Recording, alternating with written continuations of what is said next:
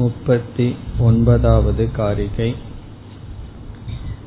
அசஜ்ஜாகரிதே திருஷ்ட்வா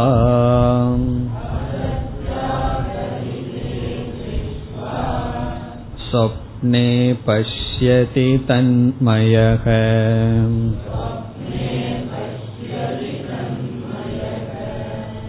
அசத் ஸ்வப்னேபி திருஷ்ட்வா ச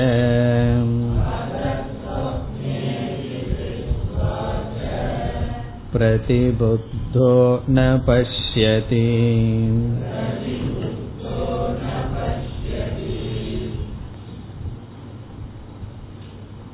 இப்பொழுது நாம் ஜாக்ரத் சொப்பன அவஸ்தைகளுக்குள் இருக்கின்ற சம்பந்தத்தின் அடிப்படையில் விசாரம் செய்து வருகின்றோம். பூர்வபக்ஷியினுடைய கருத்து ஜாக்ரத் பிரபஞ்சம் சொப்ன பிரபஞ்சத்திற்கு காரணமாக இருப்பதனால் காரணம் சத்தியம் என்ற அடிப்படையில் ஜாக்ரத் சத்தியம் சொப்பனம் மித்யா என்று கூறினார். அதற்கு நம்முடைய பதில், முதலில் ஜாக்ரத் பிரபஞ்சத்தை காரணம் என்று ஏற்றுக்கொண்டு இரண்டாவதாக ஜாக்ரத் பிரபஞ்சம் காரணம் அல்ல என்று ஏற்றுக்கொண்டு பதில் கூறினோம். ஜாக்ரத் பிரபஞ்சம் காரணம் என்று ஏற்றுக்கொண்ட போதிலும் ஜாக்ரத் பிரபஞ்சம் சொப்பனத்திற்கு காரணமாக இருக்கிறது, ஆகவே அது சொப்பனத்திற்கு சத்தியம். ஆனால் பிரம்மத்தினுடைய நோக்கில் பார்த்தால் பிரம்மத்தினுடைய காரியமாக ஜாக்ரத் பிரபஞ்சம் உள்ளது, ஆகவே ஜாக்ரத் பிரபஞ்சம் மூல காரணம் அல்ல, இடையில் இருக்கின்ற ஒரு காரணம். அதற்கு நாம் உதாரணம் பார்த்தோம். துணி, நூல், பஞ்சு என்று மூன்று பதார்த்தம் இருந்தால் அதில் துணிக்கு நூலானது காரணம் சத்தியம், பஞ்சின் அடிப்படையில் பார்த்தால் நூலும் மித்யா என்று பார்த்தோம். பிறகு நாம் ஏற்கனவே எந்த இரண்டு பதார்த்தத்துக்கும் சத்தியமான காரிய காரணத்தை நிலைநாட்ட முடியாது என்று நிலைநாட்டியுள்ளோம். அதன் அடிப்படையில் பார்க்கும் பொழுது ஜாக்ரத் பிரபஞ்சம் காரணம் அல்ல. அஜாதிவாதத்தை ஏற்கனவே நிலைநாட்டியதனால் அஜாதிவாதத்தின் அடிப்படையில் எதுவும் எதற்கும் காரிய காரணம் சொல்ல முடியாது. அந்த நோக்கில் நாம் ஜாக்ரத் பிரபஞ்சம் காரணமே அல்ல என்று சொல்லி, காரணம் என்ற நோக்கில்தான் சத்தியம் என்று நீ சொல்கிறாய், ஜாக்ரத் பிரபஞ்சம் காரணம் அல்ல, ஆகவே ஜாக்ரத் பிரபஞ்சம் சத்தியம் அல்ல என்று பதில் கூறினோம். பிறகு முப்பத்தி ஒன்பதாவது காரிகையில் மீண்டும் ஒரு பூர்வபக்ஷம் வரலாம். ஜாக்ரத் பிரபஞ்சத்தை ஒரு இடத்தில் காரணம் என்று சொல்கிறீர்கள், இனியொரு இடத்தில் காரணம் அல்ல என்று சொல்கிறீர்கள், இதில் எது உண்மை என்ற கேள்வி வரும் பொழுது முதல் வரியில் கௌடபாதர் பதில் கூறினார். ஜாக்ரத் பிரபஞ்சம் காரணம் என்று சொல்லும் பொழுது நாம் உண்மையான மூல காரணம் என்ற அடிப்படையில் அல்ல, பொய்யான காரணம், அதுவும் வேறொன்றுக்கு காரியமாக இருக்கின்ற காரணம். அதாவது நூல் காரணம் என்று சொல்லும் பொழுது துணியை மனதில் வைத்து சொல்கின்றோம், பிறகு அதுவும் காரியம் பஞ்சினுடைய அடிப்படையில். அதை நாம் சென்ற வகுப்பில் பார்த்து முடித்தோம். அசத் ஜாகரிதே திருஷ்டுவா, பொய்யான ஜாகிரதத்தில், ஜாகரிதே என்றால் ஜாகிரத அவஸ்தையில், பொய்யான ஜாகிரத அவஸ்தையில் பதார்த்தங்களை நாம் பார்த்து, பொருள்களை என்பதை சேர்த்திக் கொள்ள வேண்டும், பொருள்களை பார்த்து தன்மயக அந்த பொருள்களினுடைய சம்ஸ்காரத்தை உடையவனாக சொப்னே பஷ்யதி கனவில் அந்த பொருள்களை பார்க்கின்றான். அதாவது பொய்யான பொருள்களை பார்த்து பொய்யான சம்ஸ்காரங்களை அவன் அடைந்து அந்த சம்ஸ்காரங்களினால் பொய்யான சொப்பனத்தை பார்க்கின்றான் என்பது பதில். பிறகு இரண்டாவது வரியில் வேறொரு கருத்துக்கு பதில் கூறுகின்றார். நாம் அந்த கருத்தையும் சென்ற வகுப்பில் சிந்தித்தோம். ஜாக்ரத் பிரபஞ்சமும் பொய், சொப்ன பிரபஞ்சமும் பொய், இந்த இரண்டும் பொய் என்றால் ஜாக்ரத் பிரபஞ்சத்தை பார்த்துத்தான் சொப்ன பிரபஞ்சம் வருகிறது, அல்லது பொய்யான ஜாகிரதத்தில் இருப்பதுதான் சொப்பனத்தில் வருகிறது. இரண்டும் பொய்தான். ஏன் பொய்யான சொப்பனத்தில் இருப்பது ஜாகிரத அவஸ்தைக்கு வரக்கூடாது என்பது கேள்வி. அதற்கு கௌடபாதர் மிக எளிமையான பதில் சொல்கிறார். அப்படிப்பட்ட அனுபவம் நமக்கு இல்லை. பொய்யான ஜாகிரதத்தை பார்த்து தான் பொய்யான சொப்பனத்தை பார்க்கின்றோம். பொய்யான சொப்பனத்தை பார்த்து ஜாகிரதத்தை நாம் பார்ப்பதில்லை. காரணம், அப்படி நமக்கு அனுபவம் இல்லை. இதற்கு இனி ஒரு காரணமும் நாம் கூறலாம். அது என்னவென்றால், அதனால்தான் ஜாகிரதத்தை அதிக சத்தா இருப்பதாகவும் சொப்பனத்தை குறைவான சத்தா இருப்பதாகவும் நாம் கூறுகின்றோம். சொப்பனத்துக்கும் ஜாகிரதத்துக்கும் பொய் என்பது பொதுவாக இருந்த போதிலும் சொப்பனம் பிராதிபாசிகம், ஜாகிரத் வியாவகாரிகம். வியாவகாரிகம்னா பிராதிபாசிகத்தை விட அதிகமான சத், அதிகமான இருப்பை உடையது. ஆனால் இரண்டும் பொய்தான். இனி நாம் இரண்டாவது வரைக்கு செல்லலாம். அசத் சொப்பனே அபி திருஷ்டுவாச்ச, சொப்பனே கனவில், அசத் திருஷ்டுவா, அசத் பதார்த்தம் பொய்யான பொருள்களை கனவில் பார்த்து, பிரதிபுத்தக விழித்தவன் ந பஷ்யதி அதை பார்ப்பதில்லை. கனவில் பொய்யான பொருளை பார்த்து விழித்தவன் அதை பார்ப்பதில்லை. பிரதிபுத்தக என்றால் விழிப்பு நிலைக்கு வந்தவன், ந பஷ்யதி கனவில் பார்த்த பொய்யை சம்ஸ்காரங்களையெல்லாம் கொண்டு நினைவில் பார்ப்பதில்லை. ஆனால் பொய்யான ஜாகிரதத்தில் உள்ள பதார்த்தத்தை பார்த்து கனவில் பார்க்கின்றான். அது முதல் வரி. இரண்டாவது வரியில் அசத் சொப்பனே அபி, சொப்பனத்தில் அசத் திருஷ்டுவா பொய்யான பதார்த்தங்களை பார்த்து பிரதிபுத்தக ந பஷ்யதி. இங்கு கௌடபாதர் அனுபவ பிரமாணத்தை சொல்கிறார். நம்முடைய அனுபவத்தில் கனவில் பார்த்தது காரணமாக இருந்து நினைவில் வருவதில்லை. இந்த அனுபவம் இப்படி இருப்பதனால் ஏன் கனவும் பொய் ஜாகிரதும் பொய், பொய்யான கனவை பார்த்து பொய்யான ஜாகிரதத்தில் பார்க்கவில்லை என்ற கேள்வி கேட்க முடியாது. காரணம் என்ன? நம்முடைய அனுபவம் அவ்விதம் இருக்கின்றது. இனி அடுத்த காரிகைக்கு செல்லலாம். நாற்பது. நாஸ்த்யசத்தேதுகம் அசதே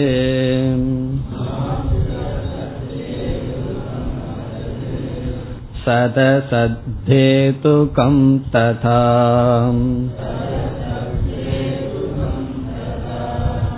சச்சசத்தேதுகம் நாஸ்தி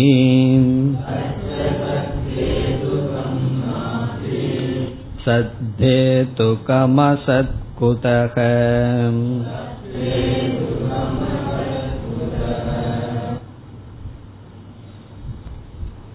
இந்த காரிகையில் எந்த விதத்திலும் எந்த பதார்த்தங்களுக்கும் காரிய காரண சம்பந்தத்தை கூற முடியாது என்று கூறுகிறார். எந்த விதத்திலும் எந்த பதார்த்தத்துக்கும் காரிய காரண சம்பந்தத்தை நிலைநாட்ட முடியாது. ஏற்கனவே இந்த கருத்து நிலைநாட்டப்பட்டதுதான் மீண்டும் இங்கு நிலைநாட்டுகிறார். பிறகு ஏன் கௌடபாதர் இங்கு மீண்டும் செய்கிறார் என்றால், இங்கு முக்கியமான பூர்வ பட்சம் என்னவென்றால், சொப்பனம் காரியம் ஜாகிரத் காரணம், ஆகவே ஜாகிரத் சத்தியம் என்று சொன்னான். பிறகு என்ன இங்கு சொல்கின்றார்? எந்த இரண்டுக்கும் காரிய காரண பாவத்தை நிலைநாட்ட முடியாது. ஆனால் அனுபவத்தில் இரண்டு பொருளுக்கு காரிய காரண பாவம் தெரிகிறதே என்று சொன்னால் அப்பொழுது நாம் கூறுகின்றோம் அனுபவத்தில் தெரிகிறது, உண்மையில் இல்லை, அதனால் தான் அதை மித்யா என்று சொல்கிறோம். நாம் இவ்விதம் சிந்தித்து கொண்டு வந்தால் நம்மை அறியாமலேயே மித்யா லட்சணத்திற்கு சென்று விடுவோம். இது இல்லைங்கிறது எனக்கு புரியுது, ஆனா நான் பார்க்கிறனே அதனாலதான் மித்யா. இது இல்லைங்கிறது புரிகின்றது, இருந்தாலும் தெரிகிறதே, அதனால் தான் அது மித்யா. ஆகவே அனுபவத்துல ஏதோ ரெண்டு பொருளுக்கு காரிய காரண பாவம் இருக்கும், எந்த விதத்திலும் காரிய காரண பாவம் சம்பவிக்காது. நம்ம எல்லாம் பெரிய விசாரம் இதை செய்திருக்கின்றோம். இந்த மாட்டுக்கு ரெண்டு கொம்பு சேர்ந்து வர்ற மாதிரி கிரமத்தை சொல்லணுங்கிற இடத்துல இந்த இடத்திலும் அழகாக கௌடபாதர் சொல்றார், எப்படிப்பட்ட காரணம் சம்பவிக்கலாம், எப்படிப்பட்ட காரியம் சம்பவிக்கலாம் என்று நான்கு விகல்பங்கள் இங்கு கௌடபாதர் செய்கிறார். நாலு பாசிபிலிட்டிஸ், நாலு விதத்துல இப்படி அமையலாம். இப்படிப்பட்ட காரணத்திலிருந்து இப்படிப்பட்ட காரியமா, அல்லது இப்படிப்பட்ட காரணத்திலிருந்து இப்படிப்பட்ட காரியமா என்று நான்கு நிலைகளை கௌடபாதர் இந்த காரிகையில் கூறி இந்த நான்கும் சம்பவிக்காது ஒவ்வொன்றாக நாம் பார்த்துவிட்டு பிறகு காரிகைக்குள் செல்லலாம். முதல் விகல்பம், முதல் விகல்பம் என்றால் முதல் பாசிபிலிட்டி இப்படி இருக்கலாம். எப்படி? முதல் என்னவென்றால் அசத் காரணத்திலிருந்து அசத் காரியம் சம்பவிக்கலாமா? அசத் காரணத்திலிருந்து அசத் காரியம் தோன்றலாமா? இப்ப இந்த இடத்துல காரணம் அசத், காரியம் அசத்து. இல்லாத காரணத்திலிருந்து இல்லாத காரியம் தோன்றலாமா? நான் எக்ஸிஸ்டன்ஸ் காஸ், நான் எக்ஸிஸ்டன்ஸ் எஃபெக்ட் அப்படி வரலாமா? இப்படி கேட்டா நம்ம என்ன பதில் சொல்லுவோம்? கொஞ்சம் புத்தி இருப்பவர்கள் கூட என்ன பதில் சொல்லி விடுவார்கள், இது எப்படி சம்பவிக்கும், கண்டிப்பாக சம்பவிக்காது, காரணமே ஒண்ணு இல்லை, இல்லாததிலிருந்து இல்லாத ஒன்று தோன்ற முடியுமா என்றால் தோன்றவே முடியாது. இல்லாததொன்றுக்கும் இல்லாததொன்றுக்கும் காரிய காரண பாவத்தை சொல்ல முடியாது. அதற்கு என்ன உதாரணம் சொல்லலாம்? முயல் கொம்பிலிருந்து ஆகாச புஷ்பம் தோன்றியதுன்னு ஒருவர் சொல்றார். முயலுக்கு கொம்பு இருக்கா? கிடையாது. இல்லாத முயல் கொம்பிலிருந்து ஆகாச புஷ்பம், ஆகாச புஷ்பம்னு என்ன? நம்ம அப்படியே மேகத்துல மேகத்தை பார்க்கிறோம், சில நகரங்கள் மலர்கள் போல் தெரிகிறது, நம்ம கற்பனை தான். ஆகாசத்துல புஷ்பம் கிடையாது, மலர் கிடையாது, ஆகாசத்தில் இருக்கிற மலர்ங்கிறது ஒன்று இல்லை. இப்ப இல்லாத முயல் கொம்பிலிருந்து இல்லாத ஆகாச புஷ்பம் தோன்றாது. ஆகவே இந்த விகல்பம் சரி வராது. எப்படி, என்ன விகல்பம்? காரணம் அசத்து, காரியம் அசத்து. இல்லாத காரணத்திலிருந்து இல்லாத காரியம் தோன்ற முடியாது. இனி இரண்டாவது விகல்பம், இல்லாத காரணத்திலிருந்து அசத் காரணம், இங்கும் காரணம் அசத், சத் காரியம், இருக்கின்ற காரியம் தோன்றலாமா? காரணம் அசத்து, காரியம் சத்.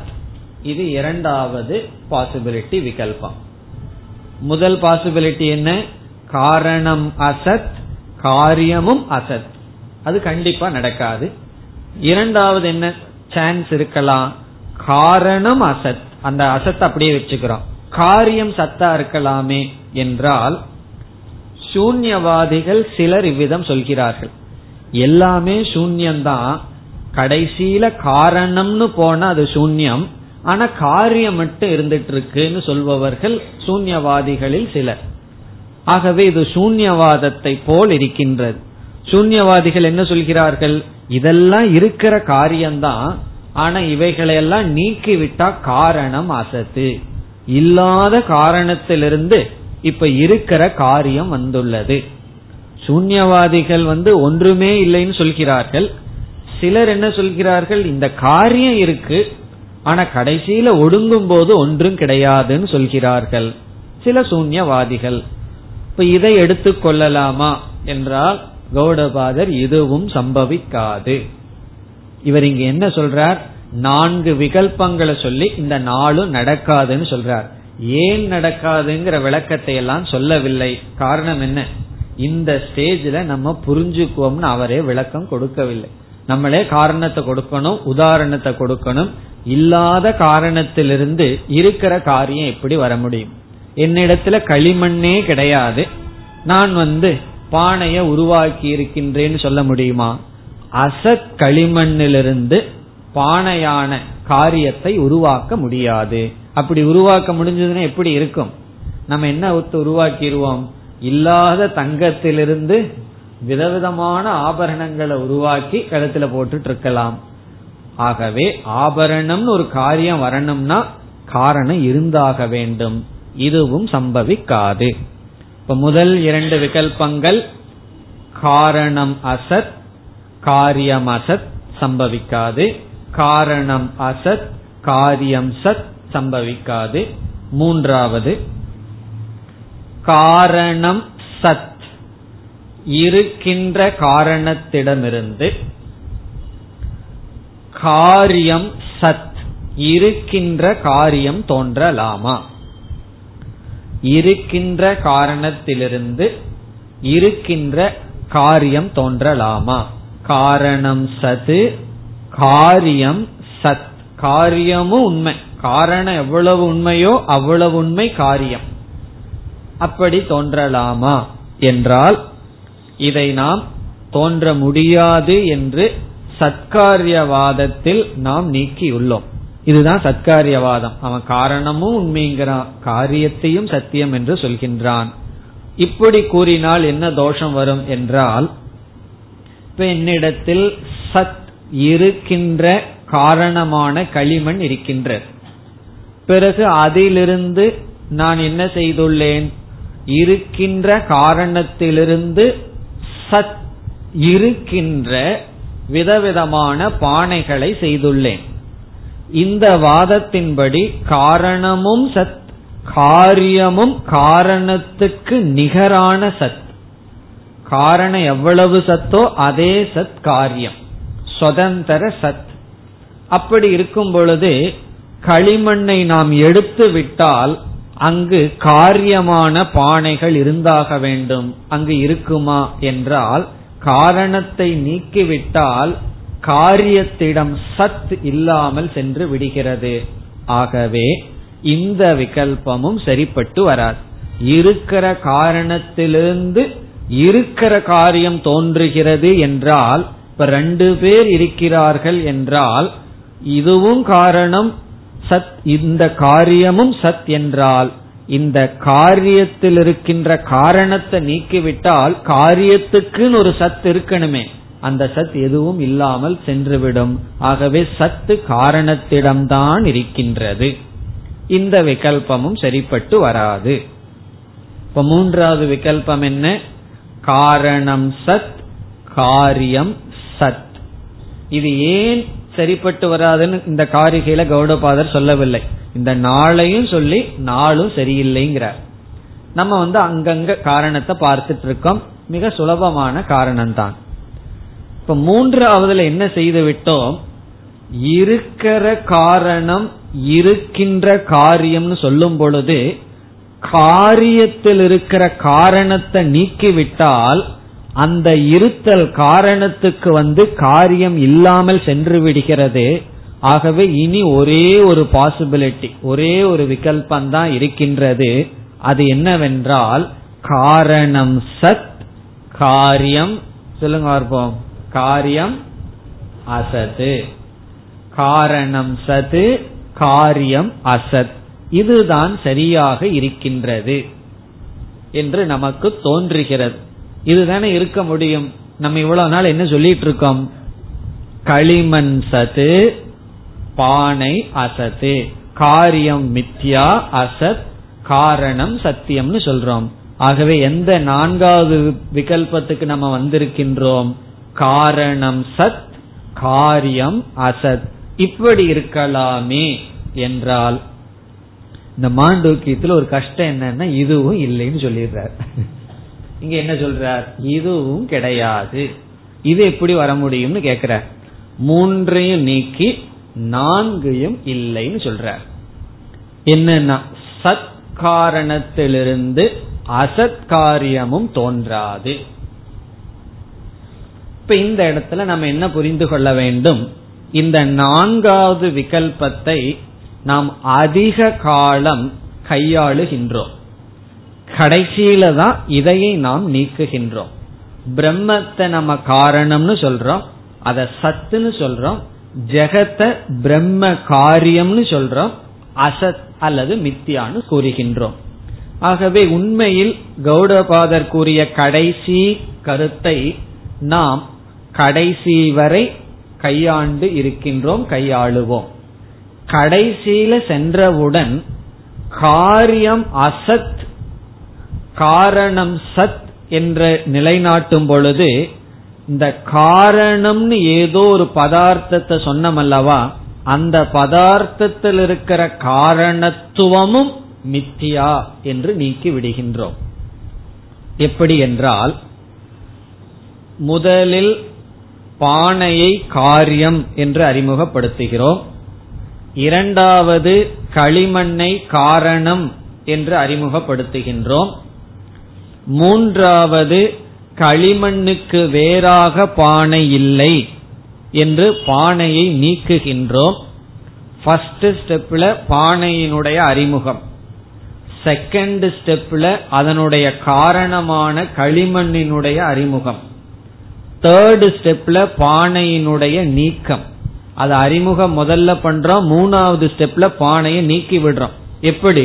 பானைன்னு ஒரு பதார்த்தம் கிடையாது, இருக்கிறது களிமண்ணு தான் அப்படின்னு தேர்டு ஸ்டெப்ல பானையை நீக்கியாச்சு.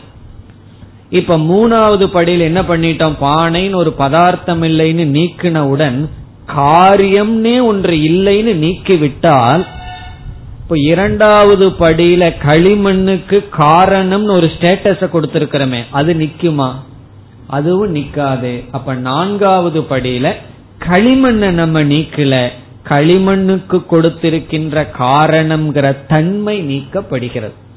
இந்த நாலே ஸ்டெப்ல அத்தியாரோப அபவாதம் அனைத்து முடிகிறது. ஃபர்ஸ்ட் ஸ்டெப் வந்து காரிய அறிமுகம், பானையை அறிமுகப்படுத்துது, பானைங்கிறது ஏதோ ஒரு பதார்த்தத்தை போல. இரண்டாவது படியில அதனுடைய காரணத்தை அறிமுகப்படுத்துதல், காரணம்னு களிமண்ணை அறிமுகப்படுத்துதல். மூன்றாவது படியில காரியத்தை அறிமுகப்படுத்திய காரியத்தை நீக்குதல், விசாரமெல்லாம் பண்ணி காட்டி நீக்குதல். பிறகு காரியத்தை நீக்கினவுடன் இரண்டாவதாக அறிமுகப்படுத்திய காரணம்ங்கிற தன்மையும் நீக்கப்படுகிறது. இப்ப கடைசியில என்ன இருக்குன்னா காரிய காரண விலக்ஷண தத்துவம், காரிய காரணத்திற்கு அப்பாற்பட்ட ஒரே ஒரு வஸ்து மட்டும் இருக்கின்றது. இதேதான் நம்ம பிரம்மத்திடமும் செய்கிறோம். முதல்ல ஜெகத்தை பார்க்கிறோம், இந்த ஜெகத்துன்னு ஒரு காரியம்னு சொல்றோம், இந்த உலகம்னு ஒன்னு தோற்றுவிக்கப்பட்டுள்ளது. பிறகு இதற்கு காரணம்னு பிரம்மத்தை ட்ரேஸ் பண்றோம், பிரம்மம் தான் காரணம். மூன்றாவது என்ன பண்றோம்? காரிய காரண விசாரம் பண்ணி ஜெகத்துங்கிறது கிடையாதுன்னு நீக்கியாச்சு. அப்படி நீக்கிட்டா பிரம்மத்தையே நீக்கிடுவோமா? பிரம்மத்தை நீக்க மாட்டோம், பிரம்மத்திடம் இருக்கின்ற காரணம்ங்கிற தன்மை நீக்கி விடுவோம். கடைசியில் என்ன இருக்குன்னா காரியமும் இல்ல காரணமும் இல்ல, காரிய காரணத்தை கடந்த பிரம்ம தத்துவம். இந்த நான்கு படியில முழு வேதாந்தமே கொண்டு வர்றோம். இப்ப இவர் என்ன செய்யறார்? கௌடபாதர் இந்த நான்காவது படியில நின்று பேசுறார். சத்திலிருந்து அசத் ஒன்றும் தோன்றி இருக்க முடியாது, சத் காரணத்திலிருந்து அசத் காரியமானது தோன்றாது. அப்ப இதுல இருந்து என்னன்னா, எந்த ரெண்டு பொருளுக்கும் சத்தியமான காரிய காரண சம்பந்தம் கிடையாது. இங்க அண்டர்லைன் பண்ண வேண்டிய வார்த்தை என்ன? சத்தியமான உண்மையான காரிய காரண பாவம் இல்லை. பிறகு தோற்றத்திற்கு காரிய காரண பாவம் இருக்கிறது. நான் அப்பா, நீ மகன், இதெல்லாம் என்னன்னா தோற்றத்திற்கு. அத உண்மைன்னு நினைச்சு விவகாரம் பண்ண ஆரம்பிச்சோம், கஷ்டம் வந்துடும். அவனே கேட்டுருவான் நீ யாருன்னு சொல்லி. அப்படி தோற்றத்துக்கு அனுபவத்துக்கு இருக்கு. உண்மையினுடைய அடிப்படையில் யாரும் யாருக்கும் காரணமும் அல்ல, காரியமும் அல்ல.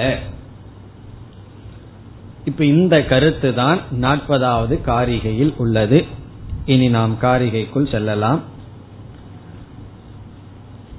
இந்த நான்கு விகல்பங்கள் நாம் கொடுத்த ஆர்டர் படி, முறைப்படி இந்த காரிகையில் வருகின்றது. இனி இந்த நான்கும் வரிசையாக இப்பொழுது பார்க்கின்றோம்.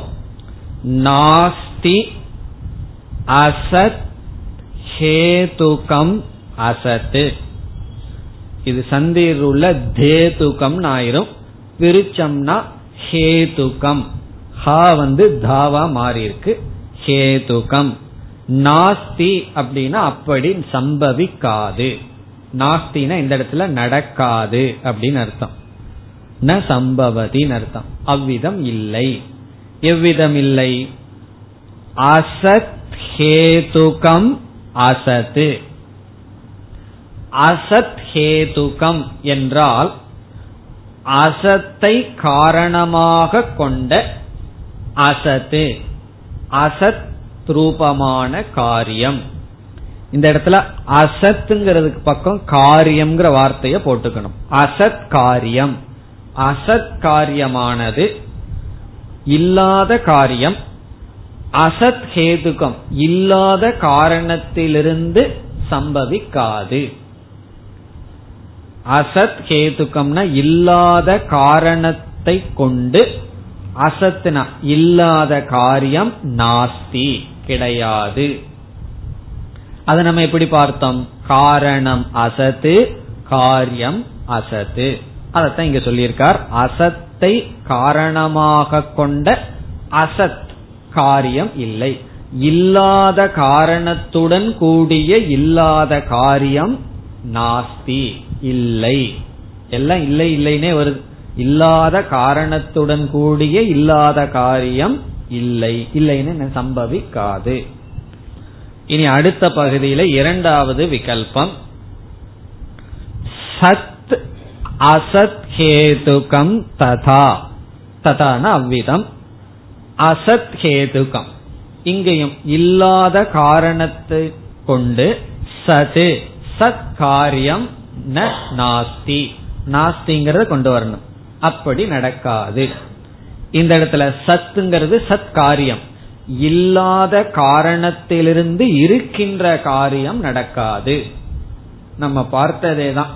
இரண்டாவது விகல்பமா என்ன பார்த்தோம்? அசத் காரணம் சத் காரியம்னு பார்த்தோம். அதுதான் இப்ப அசத் ஹேதுக்கம்னா அசத்தை காரணமாக கொண்ட அசத் காரணத்திலிருந்து சத் இருக்கின்ற காரியம் தோன்ற முடியாது. இல்லாத காரணத்திலிருந்து இருக்கின்ற காரியம் தோன்ற முடியுமான்னா கண்டிப்பா முடியாது. பிறகு மூன்றாவது விகல்பம் இரண்டாவது வரையில் சத்து சத் ஹேதுகம் நாஸ்தி. சத் ஹேதுகம் இருக்கின்ற காரணத்தினுடைய சத் இருக்கின்ற காரியம், காரணமும் சத் காரியமும் சத்து. சத் ஹேதுகம்னா சத் காரணத்தை காரணமாக கொண்ட சத்தை இருக்கின்ற காரணத்தினுடைய சத் இருக்கின்ற காரியம் நாஸ்தி, தோன்றாது. இப்ப மூன்றாவது விகல்பமா நம்ம பார்த்தது சத் காரியம் சத் காரணம், இந்த ரெண்டு நடக்காது. இருக்கிற காரணத்திலிருந்து இருக்கின்ற காரியம் தோன்றாது. அப்படி தோன்றுனா என்ன தோஷம்னு நம்ம பார்த்திருக்கோம். ரெண்டும் சத், தனித்தனி சத் என்றால் பிறகு என்ன ஆகும்? காரியத்திலிருந்து காரணத்தை எடுத்துட்டாலும் கூட காரியம் இருக்கணும். அப்படி இருப்பதில்லை, ஆகவே சம்பவிக்காது. இனி நான்காவது விகல்பம் சத் ஹேதுகம் அசத் குதக. இப்படி இருக்கையில் குதகன எப்படி நடக்கும் அப்படின்னு ஒரு கேள்வி கேட்கிற. நடக்காது. என்ன நடக்காது? சத் ஹேதுகம் சத் காரணமாக கொண்ட அசத் காரியம், இல்லாத காரியம். நான்காவது விகல்பம் என்ன சொன்னா, காரணம் சத் காரியம் அசத்து. இது எப்படி நடக்கும்? இதுவும் நடக்காது. இப்ப காரணம் சத்து காரியம் அசத்து, இதுவும் நடக்காது. ஆனா இந்த இடத்துல எப்படி புரிஞ்சுக்கணும், இந்த கடைசி விகல்பத்தை நம்ம கடைசி வரைக்கும் வச்சு கடைசியில விடுறோம். ஆரம்பத்திலேயே விட்டு விடக்கூடாது, ஆரம்பத்துல விடாம கடைசி வரைக்கும் போறோம். கடைசியில தான் இந்த கடைசி விகல்பத்தை விடுறோம். அது வரைக்கும் இதை நம்ம பிடிச்சிருப்போம். இந்த நான்கு வாதத்துல எதை நம்ம கடைசி வரைக்கும் அசத்துன்னு சொல்லிட்டு இருப்போம், கடைசியில அதுவும் கிடையாது. இப்ப சத் கேதுகம் அசத் குதக. இப்ப இந்த காரிகையில கௌடபாதர் என்ன பண்ணிட்டார், எந்த இரண்டு பொருளுக்கும் காரிய காரண பாவம் சம்பவிக்காது. இனி அடுத்த காரிகை விபர்யாசாத்யதா ஜாக்ரதே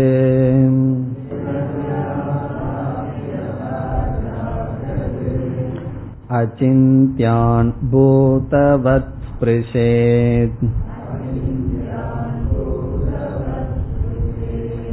ததா ஸ்வப்னே விபர்யாசாத்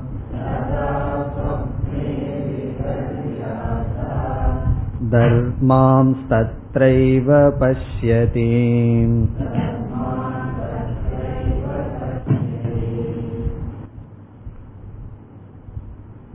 இந்த காரிகையில் சொப்பனத்துக்கு காரணம் ஜாகிரத் அல்ல, காரண காரியம் எப்பொழுதுமே நடைபெறாது என்றால் பிறகு சொப்பனத்தை பார்ப்பதற்கு காரணம் என்ன? மீண்டும் பூர்வபக்ஷி என்ன கேட்கின்றான், காரிய காரணம் எதற்குமே நடைபெறாதுன்னு சொல்லியாச்சு, சொப்பனத்திற்கு ஜாகிரத் காரணம் அல்லன்னு சொன்னதற்கு பிறகு மீண்டும் என்ன கேட்கின்றான், பிறகு நான் சொப்பனத்தை பார்க்கறதுக்கு என்ன காரணம், அவனை எரியாமல் என்ன காரணம் என்று கேட்கின்றான். கயிறு இருக்கு, அது மேல ஒருத்தன் பாம்பை பார்த்துட்டு இருக்கான்.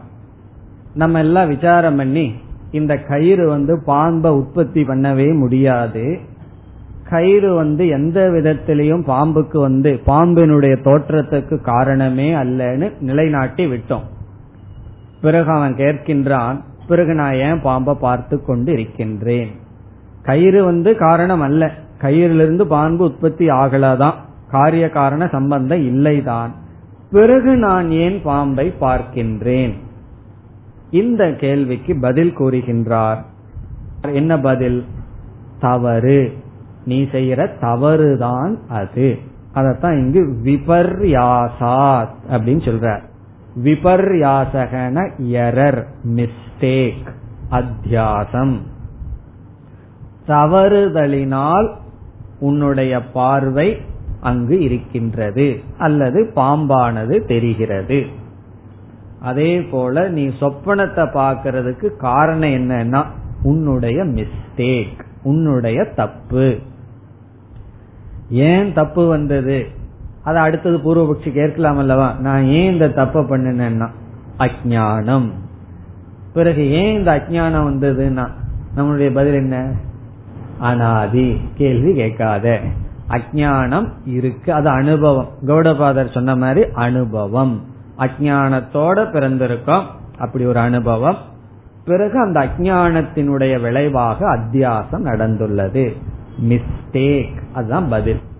பிறகு இந்த உலகத்தை ஏன் பாக்கிறோம்னா பிரம்மத்தை தப்பா புரிஞ்சுட்டோம், அதுதான் காரணம். பிரம்மத்தை தப்பா புரிஞ்ச உடனே நம்ம எதை பார்க்கிறோம்னா உலகம், பிரம்மத்தை சரியா புரிஞ்சிட்டோம்னா எதை பார்க்கிறோம்னா பிரம்மன், பிரம்மத்தை சரியா புரிஞ்சுட்டு பிறகு நம்ம எதை பார்ப்போம், பிரம்மத்தை தான் பார்ப்போம். பிரம்மத்தை தப்பா புரியும் பொழுது நம்ம பார்க்கிறது பிரபஞ்சம், அதுதான் இங்கு சொல்கிறார். இப்ப இங்கு என்ன கேள்வி, என்ன பதில்?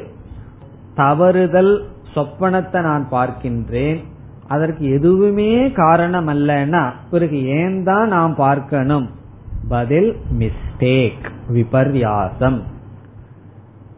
பாம்புக்கு காரணமே அங்கு கிடையாது, கயிறு காரணம் அல்ல, எந்த விதத்திலும். பிறகு ஏன் பாம்பை பார்க்கிறேன்? பதில் என்ன? விபர்யாசக எரர், மிஸ்டேக். அத வந்து எப்படி கௌடபாதர் கூறுகிறார்? முதல் வரியில் ஜாகிரத அவஸ்தையில நம்ம வந்து தவறுதலாக சில பொருள்களை பார்க்கிறோம். இப்ப ஜாகிரத அவஸ்தையில கயிறானது சத்தியம், அந்த கயிற்றுல பார்க்கிற பாம்பானது மித்தியா. ஜாகிரத அவஸ்தையில கயிறு சத்தியம், அந்த ஜாகிரத அவஸ்தைக்கு கயிறு சத்தியம், பாம்பு மித்தியா. அத உதாரணமாக முதல் வரியில சொல்றார். ஜாகிரத அவஸ்தையில எப்படி நீ தவறுதலினால் இல்லாதத அல்லது பொய்யானத நீ பார்க்கிறையோ, அதே போல சொப்பனத்திலும் தவறுதலினால் நீ பார்க்கின்றாய். அங்கு எந்த விதமான பதார்த்தங்களும் கிடையாது. நித்ராங்கிறது ஒரு சக்தி, நித்ரா சக்தியினால நீ வந்து உன்னுடைய சம்ஸ்காரத்திலிருந்து பாஹ்ய பதார்த்தங்களை எல்லாம் உருவாக்கி ஏதோ தவறு நடந்து விட்டது, நீ பார்த்து கொண்டு இருக்கின்றாய். அதுதான் பதில்.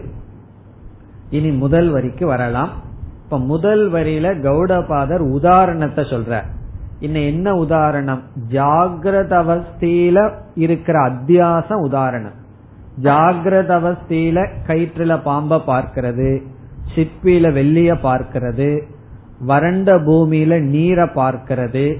இதெல்லாம் என்னன்னா இல்லாதத நம்ம பார்க்கிறோம், பொய்யான பார்வை ஜாகிரத அவஸ்தையில நடக்குது. அது போல சொப்பனத்தையும் நீ பார்க்கின்றாய். அப்ப இந்த முழு டிஸ்கஷன்ல கடைசியா கௌடபாதர் எப்படி முடிக்கிறார்? நீ சொப்பனத்துக்கும் ஜாகிரதத்துக்கும் சம்பந்தத்தை எடுத்துட்டு ஜாகிரதத்தை சத்தியம்னு நிலைநாட்ட முடியாது.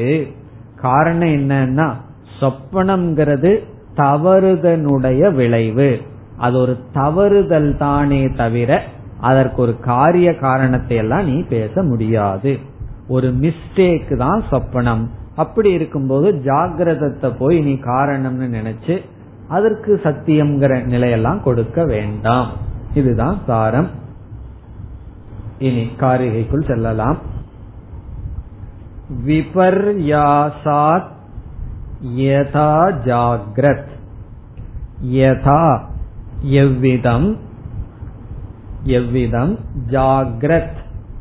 இந்த இடத்துல ஜாக்ரத் அப்படிங்கிற சொல்லுக்கு பொருள் ஜாக்ரத் அவஸ்தையில், ஜாக்ரத் அவஸ்தையில் விழிப்பு நிலையில் என்று பொருள்.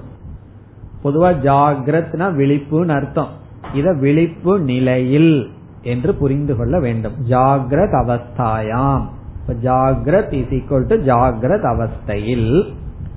விபர்யாசா தவறுதலினால், மிஸ்டேக், பை மிஸ்டேக், தப்பு பண்ணி நீ என்ன பார்க்கிற? அசிந்தியான்.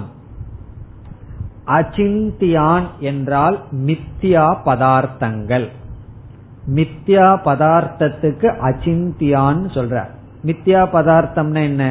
கயிற்றுல பார்க்கிற பாம்பு, வறண்ட பூமியில பார்க்கிற காணல் நீர், பிறகு சிப்பியில பார்க்கின்ற வெள்ளி.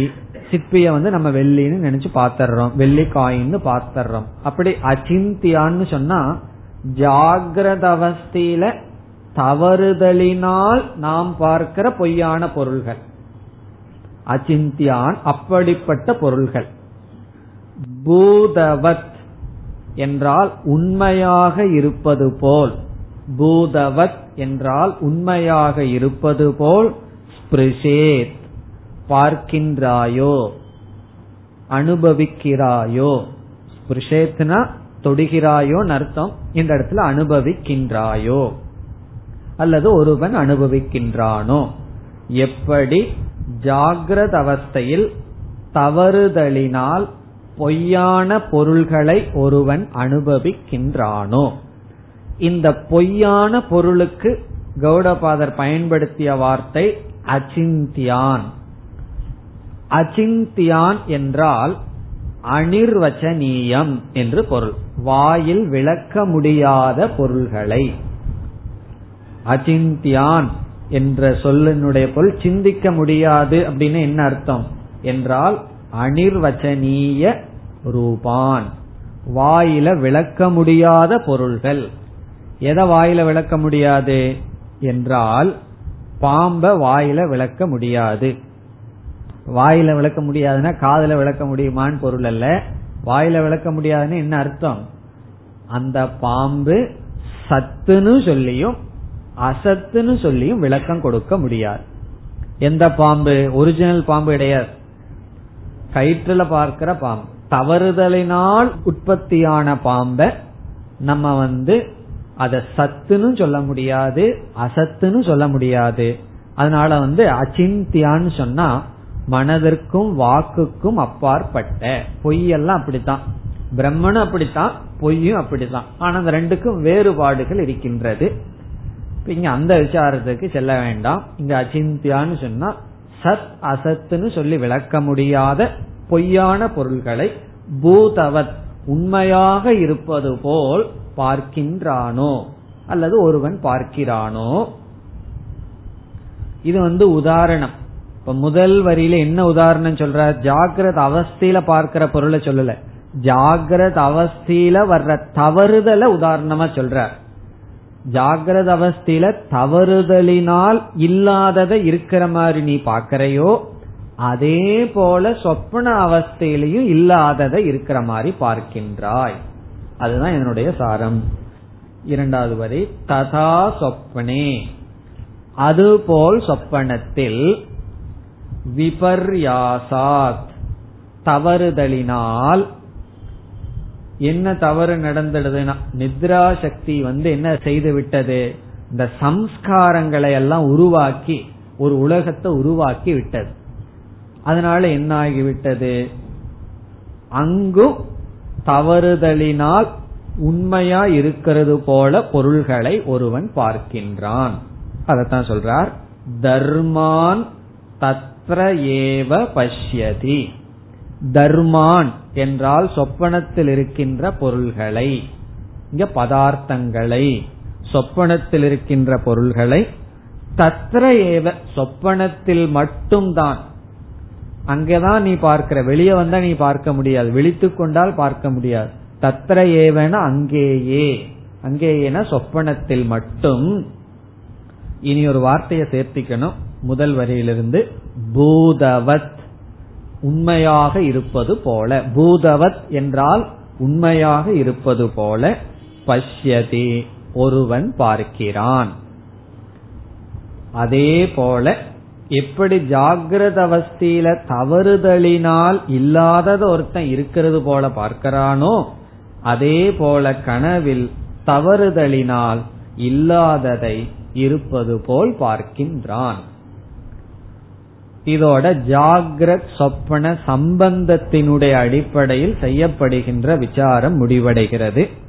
இந்த முழு விசாரத்தினுடைய சாரம் என்ன என்றால் ஜாகிரத் சொப்பனத்தினுடைய சம்பந்தத்தை வச்சு நாம வந்து ஜாகிரத் சத்தியம் என்று சொல்ல முடியாது.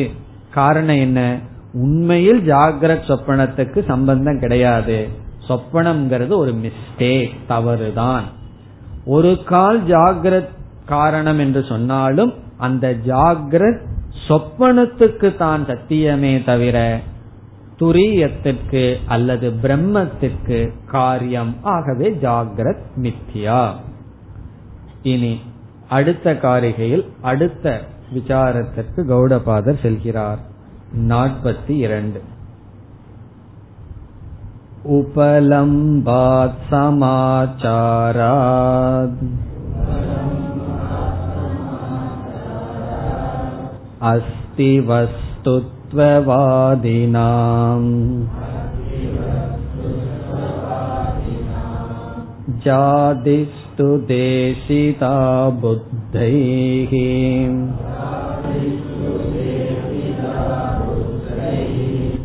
அஜாதேஸ்த்ர சதாம் சதாம்.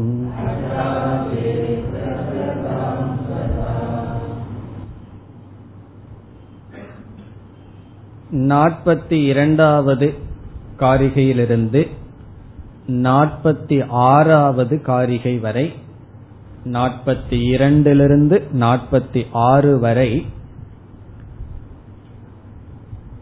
ஜாதி உபதேசத்திற்கான காரணம். ஜாதி உபதேசம் என்றால் இந்த உலகம் தோன்றியது சிருஷ்டி என்ற டாபிக், அதாவது படைப்பு என்பது உபனிஷத்தினாலும் வேதாந்தத்தினாலும் ஏன் பேசப்படுகிறது என்பதற்கு காரணம் ஜாதி உபதேசே ஹேதுகு. நம்முடைய உண்மையான உபதேசம் என்ன? அஜாதி தான், எதுவும் பிறக்கவில்லைங்கிறது நம்முடைய உபதேசம். ஆனாலும் சாஸ்திரத்துல ஆகாசம் தோன்றுச்சு, வாயு தோன்றியச்சு, இந்த உலகம் தோன்றுச்சுன்னு எல்லாம் சொல்லப்பட்டிருக்கு.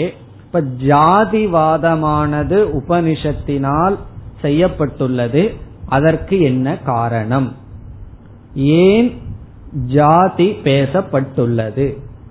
நம்முடைய உண்மையான அல்லது முடிவான கருத்து அஜாதியாக இருக்கின்ற பொழுது அஜாதி அஜாதின்னு சொல்லிட்டு இருக்கோம்.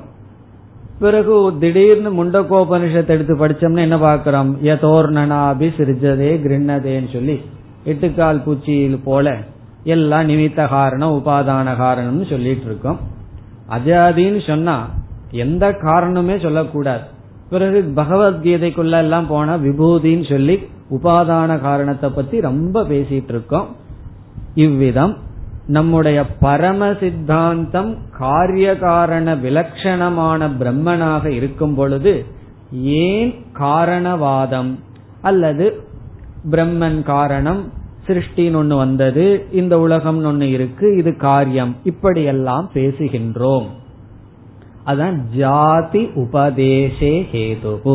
ஜாதினா பிறப்பு, உபதேசம் உபனிஷத்துக்களினால் பிறப்பினுடைய பேச்சை பற்றி அல்லது பிறப்பு பேசப்பட்டுள்ளது, அதற்கான காரணத்தை கூறுகின்றார். பிறகு இறுதியில் நம்முடைய சித்தாந்தத்தை கூறுவார். இதுதான் இனிமேல் வருகின்ற கருத்து. இந்த இரண்டு ஸ்லோகங்களில் மிக அழகான கருத்தை கௌடபாதர் நமக்கு கொடுக்கின்றார். என்ன சொல்கின்றார் என்றால், இப்பொழுது என்ன சந்தேகம் நமக்கு வரும்? குறிப்பாக காரிகைகளில் நாம் அதிகம் இருக்கும் பொழுது, மீண்டும் மீண்டும் அஜாதியை நாம் பார்த்து வரும் பொழுது நம்ம மனதில் என்ன சந்தேகம் வரும்? உண்மையில் எந்த பொருளும் தோன்றவில்லை, அஜாதிதான் உண்மையான அறிவாக இருந்தால் ஏன் உபனிஷத்துக்களில் அல்லது பகவத்கீதை அல்லது மற்ற வேதாந்த நூல்களில் சிருஷ்டி என்கின்ற தலைப்பு வருகிறது? பிறகு ஏன் நாம் நிமித்த காரணம், உபாதான காரணம், விவர்த்தவாதம், பரிணாமவாதம் என்றெல்லாம் காரிய காரணத்தை பற்றி அதிகமாக விசாரம் செய்கின்றோம்? மீண்டும் உபனிஷத்துக்குள் பார்த்தால் அதிக மந்திரங்கள் சிருஷ்டியில தான் இருக்கு. உபனிஷத்தை பார்த்தோம்னா சிருஷ்டியை பற்றி அதிக மந்திரங்கள், மனிதன் தோன்றினான், தேவர்கள் தோன்றினார்கள், இவைகள் தோன்றின, அவைகள் தோன்றின, இப்படி எல்லாம் இருக்கு. பிறகு கடைசியில நேக நானாஸ்தி கிஞ்சனன்னு ஒரே ஒரு சின்ன வரி, இங்கெல்லாம் ஒன்றும் கிடையாது. சிருஷ்டி கிடையாது, ஒன்றுமே இல்லைங்கிறது உபனிஷத்துல தேடி பார்த்த ஒரு மூலையில இருக்கு. பிறகு எந்த உபனிஷத்தை எடுத்து பார்த்தாலும் சிருஷ்டி ரொம்ப பேசப்பட்டுள்ளது, அதற்கு ஈஸ்வரனை வேற அறிமுகப்படுத்தப்பட்டுள்ளது. ஏன் இவ்விதம் செய்ய வேண்டும்? உண்மை வந்து எதுவுமே பிறக்கவில்லை என்று இருக்கும் பொழுது. இதுதான் நமக்கு வர்ற சந்தேகம். ரொம்ப பேர்த்தினால மாண்டூக்கியத்தை ஜீர்ணிச்சுக்க முடியறதில்லை, அடிக்கடி அஜீர்ண ப்ராப்ளம் வருது. வந்து சொல்கிறார்கள், இதெல்லாம் நான் ஒத்துக்க மாட்டேன், அது எப்படின்னு சொல்லி நம்மிடமே ஏதோ சொல்றீங்க, கீத கிளாஸ் தான் நல்லா இருக்கு அப்படின்னு சொல்லி. காரணம் என்னன்னா, இந்த அஜாதிவாதம் அஜீர்ணம் பலருக்கு. அது எப்படி எல்லாம் இல்லை இல்லைன்னு சொல்லுவீர்கள், நான் தான் பார்த்து அனுபவிச்சுட்டு இருக்கிறேனே. இந்த சந்தேகம் வந்து கௌடபாதர் திடீர்னு வந்துடுது. காரிகை எழுதிட்டு இருக்கிறதுக்கு திடீர்னு இந்த சந்தேகம் அவருக்கு வந்துடுது. உடனே மிக அழகாக இந்த ரெண்டு காரிகையில பதில் சொல்றார். என்ன பதில் சொல்றார்னு நம்ம விளக்கமாக பார்த்துட்டு காரிகைக்குள் செல்லலாம். இங்கு கௌடபாதர் என்ன சொல்றார்? நம்முடைய பரம சித்தாந்தம், பரம சித்தாந்தம்னா முடிவான முடிவு, உண்மை எது? அஜாதிதான். இருந்த போதிலும் ஆரம்பத்தில் இருக்கின்றவர்களுக்கு இதை கிரகித்து கொள்ள முடியாது. ஆகவே படிப்படியாக உபதேசம் செய்ய வேண்டும் என்பதற்காக ஒரு படியாக ஜாதிவாதம் பேசப்பட்டுள்ளது. சிருஷ்டியானது காரண காரிய சம்பந்தமானது உபனிஷத்துக்களில் பேசப்படுவதற்கு காரணம் அது நமக்கு ஒரு படியாக தேவை. அது வந்து சித்தாந்தமாக கூறப்படவில்லை. சித்தாந்தம்னா அதை நம்ம நிலைப்படுத்தி கொள்ள வேண்டும், அதுதான் சத்தியம்னு மனதில் நிலைப்படுத்தி கொள்ள சொல்லவில்லை. ஆனால் ஒரு படியாக தேவைப்படுகிறது. பிறகுதான் நாம் இந்த வாதத்திற்கு வர முடியும். அப்ப கௌடபாதருடைய பதில் மந்த மத்தியம அதிகாரி, நாம் மந்த புத்தி உடையவர்களுக்கு. நம்ம எல்லோருக்கும் மந்த புத்தி தான், மந்தத்துக்கு கீழே ஏதாவது லெவல் இருந்தா அந்த புத்தி தான் இருக்கு. ஆகவே இவைகள் நமக்கு தேவை. பிறகு அடுத்த ஒரு காரணத்தையும் சொல்றார், ஏன் மந்த புத்தி உடையவர்களுக்கு இது தேவை, அல்லது இந்த மந்த புத்தி தான் ஏன் வந்தது, அது ரொம்ப அழகா சொல்றார். இங்கு என்ன கூறுகின்றார், ஜீவர்களுக்கு, அதாவது நமக்கு மனிதர்களுக்கு பிரத்யக்ஷ பிரமாணம் பயன்படுத்தி பயன்படுத்தி மனிதர்களாகிய நாம் பிரத்யக்ஷ பிரமாணத்தை பயன்படுத்தி பயன்படுத்தி இந்த பிரத்யக்ஷ பிரமாணத்துல நமக்கு ரொம்ப ஸ்ரத்தை வந்து விட்டது. இதுல ரொம்ப நம்பிக்கை ஸ்ரத்தை வந்து விட்டது. எதுல? நம்ம கண்ணுல, நம்ம காதுல, நம்ம நாக்குல, இதுல எல்லாம் என்ன ஆயிடுது, அதிக ஸ்ரத்தை வந்து விட்டது. நம்மளுடைய இந்திரியங்கள் எதெல்லாம் நமக்கு காட்டுதோ அதுல வந்து ஸ்ரத்தை, விஸ்வாச திருடமா மனசுல இருக்கு. உபனிஷத்துங்கிற பிரமாணம் வந்து புதிதா இதற்கு விரோதமான கருத்தை சொல்லும் பொழுது மனது அவ்வளவு சுலபமாக ஜீர்ணிக்காது, எடுத்துக்கொள்ளவில்லை, எடுத்துக்கொள்ளாது. காரணம் என்னன்னு சொன்னா, நம்முடைய நம்பிக்கை வந்து பிரத்யக்ஷ பிரமாணத்துலதான் அதிகமா இருக்கு, அதிகமா இருந்துட்டு வருது. சாஸ்திரம் வந்து பிரத்யக்ஷ பிரமாண என்ன சொல்லுதோ அதையே சொல்லுச்சுன்னா நம்ம சந்தோஷமா ஏத்துக்குவோம். ஆனா அதுக்கு விருத்தமா சொல்றதுனால நம்மனால சாஸ்திர பிரமாணத்தை எடுத்துட்டு நாம ஏற்கனவே நம்பிக்கொண்டிருக்கின்ற பிரத்யக்ஷ பிரமாணத்தை தியாகம் செய்ய அவ்வளவு சுலபமாக மனதிற்கு தைரியம் வருவதில்லை. அதத்தான் இங்க கௌடபாதர் சொல்றார். இப்ப வந்து சில பேர் சொல்லுவார்கள், அவன் இவ்வளவு நாள என் சொன்னபடி கேட்டுட்டு நல்லாத்தான் இருந்தான், இப்ப அவன் பேச கேட்டுட்டு என் பேச்ச கேட்கறது இல்லைன்னு சொல்லுவார். அல்லது மருமக வந்த உடனே சொல்றது, இத்தனால என் பேச்சத்தான் கேட்டுட்டு இருந்தான், மருமக வந்த உடனே அவ பேச்ச கேட்டுட்டு என் பேச்ச கேட்கறது இல்லைன்னு சொல்லுவார். என்னுடைய அர்த்தம் என்னன்னு சொன்னா, இனி ஒருவர் இடத்துல நமக்கு ஸ்ரத்த இருக்கும் பொழுது வேறு ஒரு வாக்கியம் வந்தால் அந்த ஸ்ரத்தை இந்த வாக்கியத்தை புரிந்து கொள்ள தடையாக இருக்கும். ஒருத்தருடைய வாக்கியத்துல நமக்கு ரொம்ப ஸ்ரத்த இருக்கு. இப்போ ஒருவர் வந்து வேறொரு இடத்துல ரொம்ப ஸ்ரத்தையோட நம்ம இடத்துல வர்றார். அவர் வந்து ஏதோ ஒரு கருத்தை அவருக்கு போதிச்சு கொண்டு இருக்கார். அவர் இடத்துல இவருக்கு வந்து மனதுல ஸ்ரத்த ரொம்ப இருக்கு. பிறகு என்னிடத்துல வர்றார், நான் பார்க்கிறேன் அவரிடத்துல ஒரு கருத்து தவறாக இருக்கிறதுன்னு சொல்லி, பிறகு உடனே நான் பதில் சொல்றேன், இது தவறுன்னு சொல்றேன். என்னுடைய சொல் சத்தியமாக இருந்தாலும் அந்த சொல் அவருக்குள்ள அறிவாக செல்லவே செல்லாது. காரணம் என்ன, இந்த சொல்லுக்கு இடையூறா இருக்கிறது அவருக்கு வேறு ஒரு இடத்துல இருக்கின்ற ஸ்ரத்தை. அந்த வேறு ஒரு இடம் அவருடைய வேல்யூ பேட்டர்னாவே இருக்கலாம், அவருக்குன்னு சில நிச்சயம் பண்ணி வச்சிருக்கலாம்.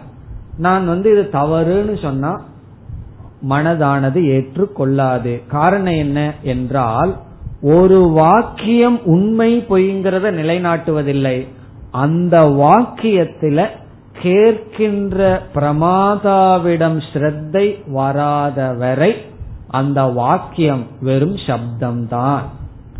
இப்ப உபனிஷத் என்ன சொல்லுது, இப்ப நம்ம லோக்கல்ல அவன் பேச்ச கேட்டுட்டு என் பேச்ச கேட்கலைங்கிறது போல உபனிஷத் நம்ம பார்த்து சொல்லுது, இந்த இந்திரியங்கள் பேச்ச கேட்டுட்டு என் பேச்ச கேட்க மாட்டேங்கிறான். பராஞ்சி காணி வெதிருநத் ஸ்வயம்பூஹு கடோபனிஷத் சொல்லுது, இந்த இந்திரியங்கள் ரிப்போர்ட் பண்றதையெல்லாம் இவன் சத்தியம்னு எடுத்துக்கொண்டு நான் வந்து என்ன சொல்றேனோ அது அவனுடைய மனதில் செல்லவில்லை. இதுல என்ன பிரச்சனை, என்ன இங்க நடந்துட்டு இருக்குன்னு சொன்னா, அதனாலதான் வேதாந்தத்துக்குள்ள வந்து பல வருஷத்துக்கு அப்புறம்தான் வேதாந்தம் நமக்கு வேலை செய்யுது. காரணம் என்ன, பல வருடம் வேதாந்தத்தை கேட்டு கேட்டு உண்மையிலேயே எதை நம்ம டெவலப் பண்ணி வச்சிருக்கோம், ஏற்கனவே எங்க நம்ம ஸ்ரத்த இருந்ததோ அந்த ஸ்ரத்தைய கொஞ்சம் கொஞ்சமா தியாகம் பண்ணி அந்த ஸ்ரத்த எடுத்து வேதாந்த வாக்கியத்துல கொண்டு வர்றதுதான் நம்ம வாழ்க்கையில நடந்துட்டு இருக்கு. நம்ம முதல் வகுப்பு வேதாந்தத்துக்கு வந்த உடனே தத்துவமசி, பதினஞ்சு வருஷத்துக்கு அப்புறமும் வாத்தியார் என்ன சொல்றார், அதேதான் ஆசிரியர் டீச்சர் சொல்றார். பிறகு ஏன் எனக்கு இன்னைக்கு புரிஞ்சதுன்னா அதுக்கு என்ன காரணம் என்றால், இந்த பத்து வருஷத்துக்கு அப்புறம் அதே வாக்கியம் ஞானத்தை கொடுக்கிறதுக்கு காரணம் பத்து வருஷமா இவருடைய ஸ்ரத்தைய ஷிஃப்ட் பண்றதுக்கு தேவைப்பட்டது. என்னன்னா அந்த பிரமாணத்திலிருந்து இந்த பிரமாணத்துக்கு ஷிஃப்ட் பண்ண தேவைப்பட்டது. கௌடபாதர் என்ன சொல்றாரு, இங்கு இவன் பிரத்யக்ஷ பிரமாணத்தை பார்த்து பார்த்து ஜாதி ஜாதின்னு சொல்லி, ஜாதின்னு நம்ம ஜாதி முதல் கொண்டு அந்த ஜாதி இந்த ஜாதின்னு சொல்றமே, இதுல எல்லாம் விசுவாசம் வந்திருக்கு. நான் வந்து அஜாதின்னு சொல்லிட்டு இருக்கேன், உபனிஷத் சொல்லுது இவனுக்கு எங்க இப்ப ஏற போகுது, கொஞ்ச நாள் ஆகும், அதனால அவன் வழியிலேயே கொஞ்சம் விட்டாகணும். உபனிஷத்தை நம்ம விடுது, சரி அவன் வழியில கொஞ்சம் விடுவோம், ஆமாப்பா பிறந்திருக்கு.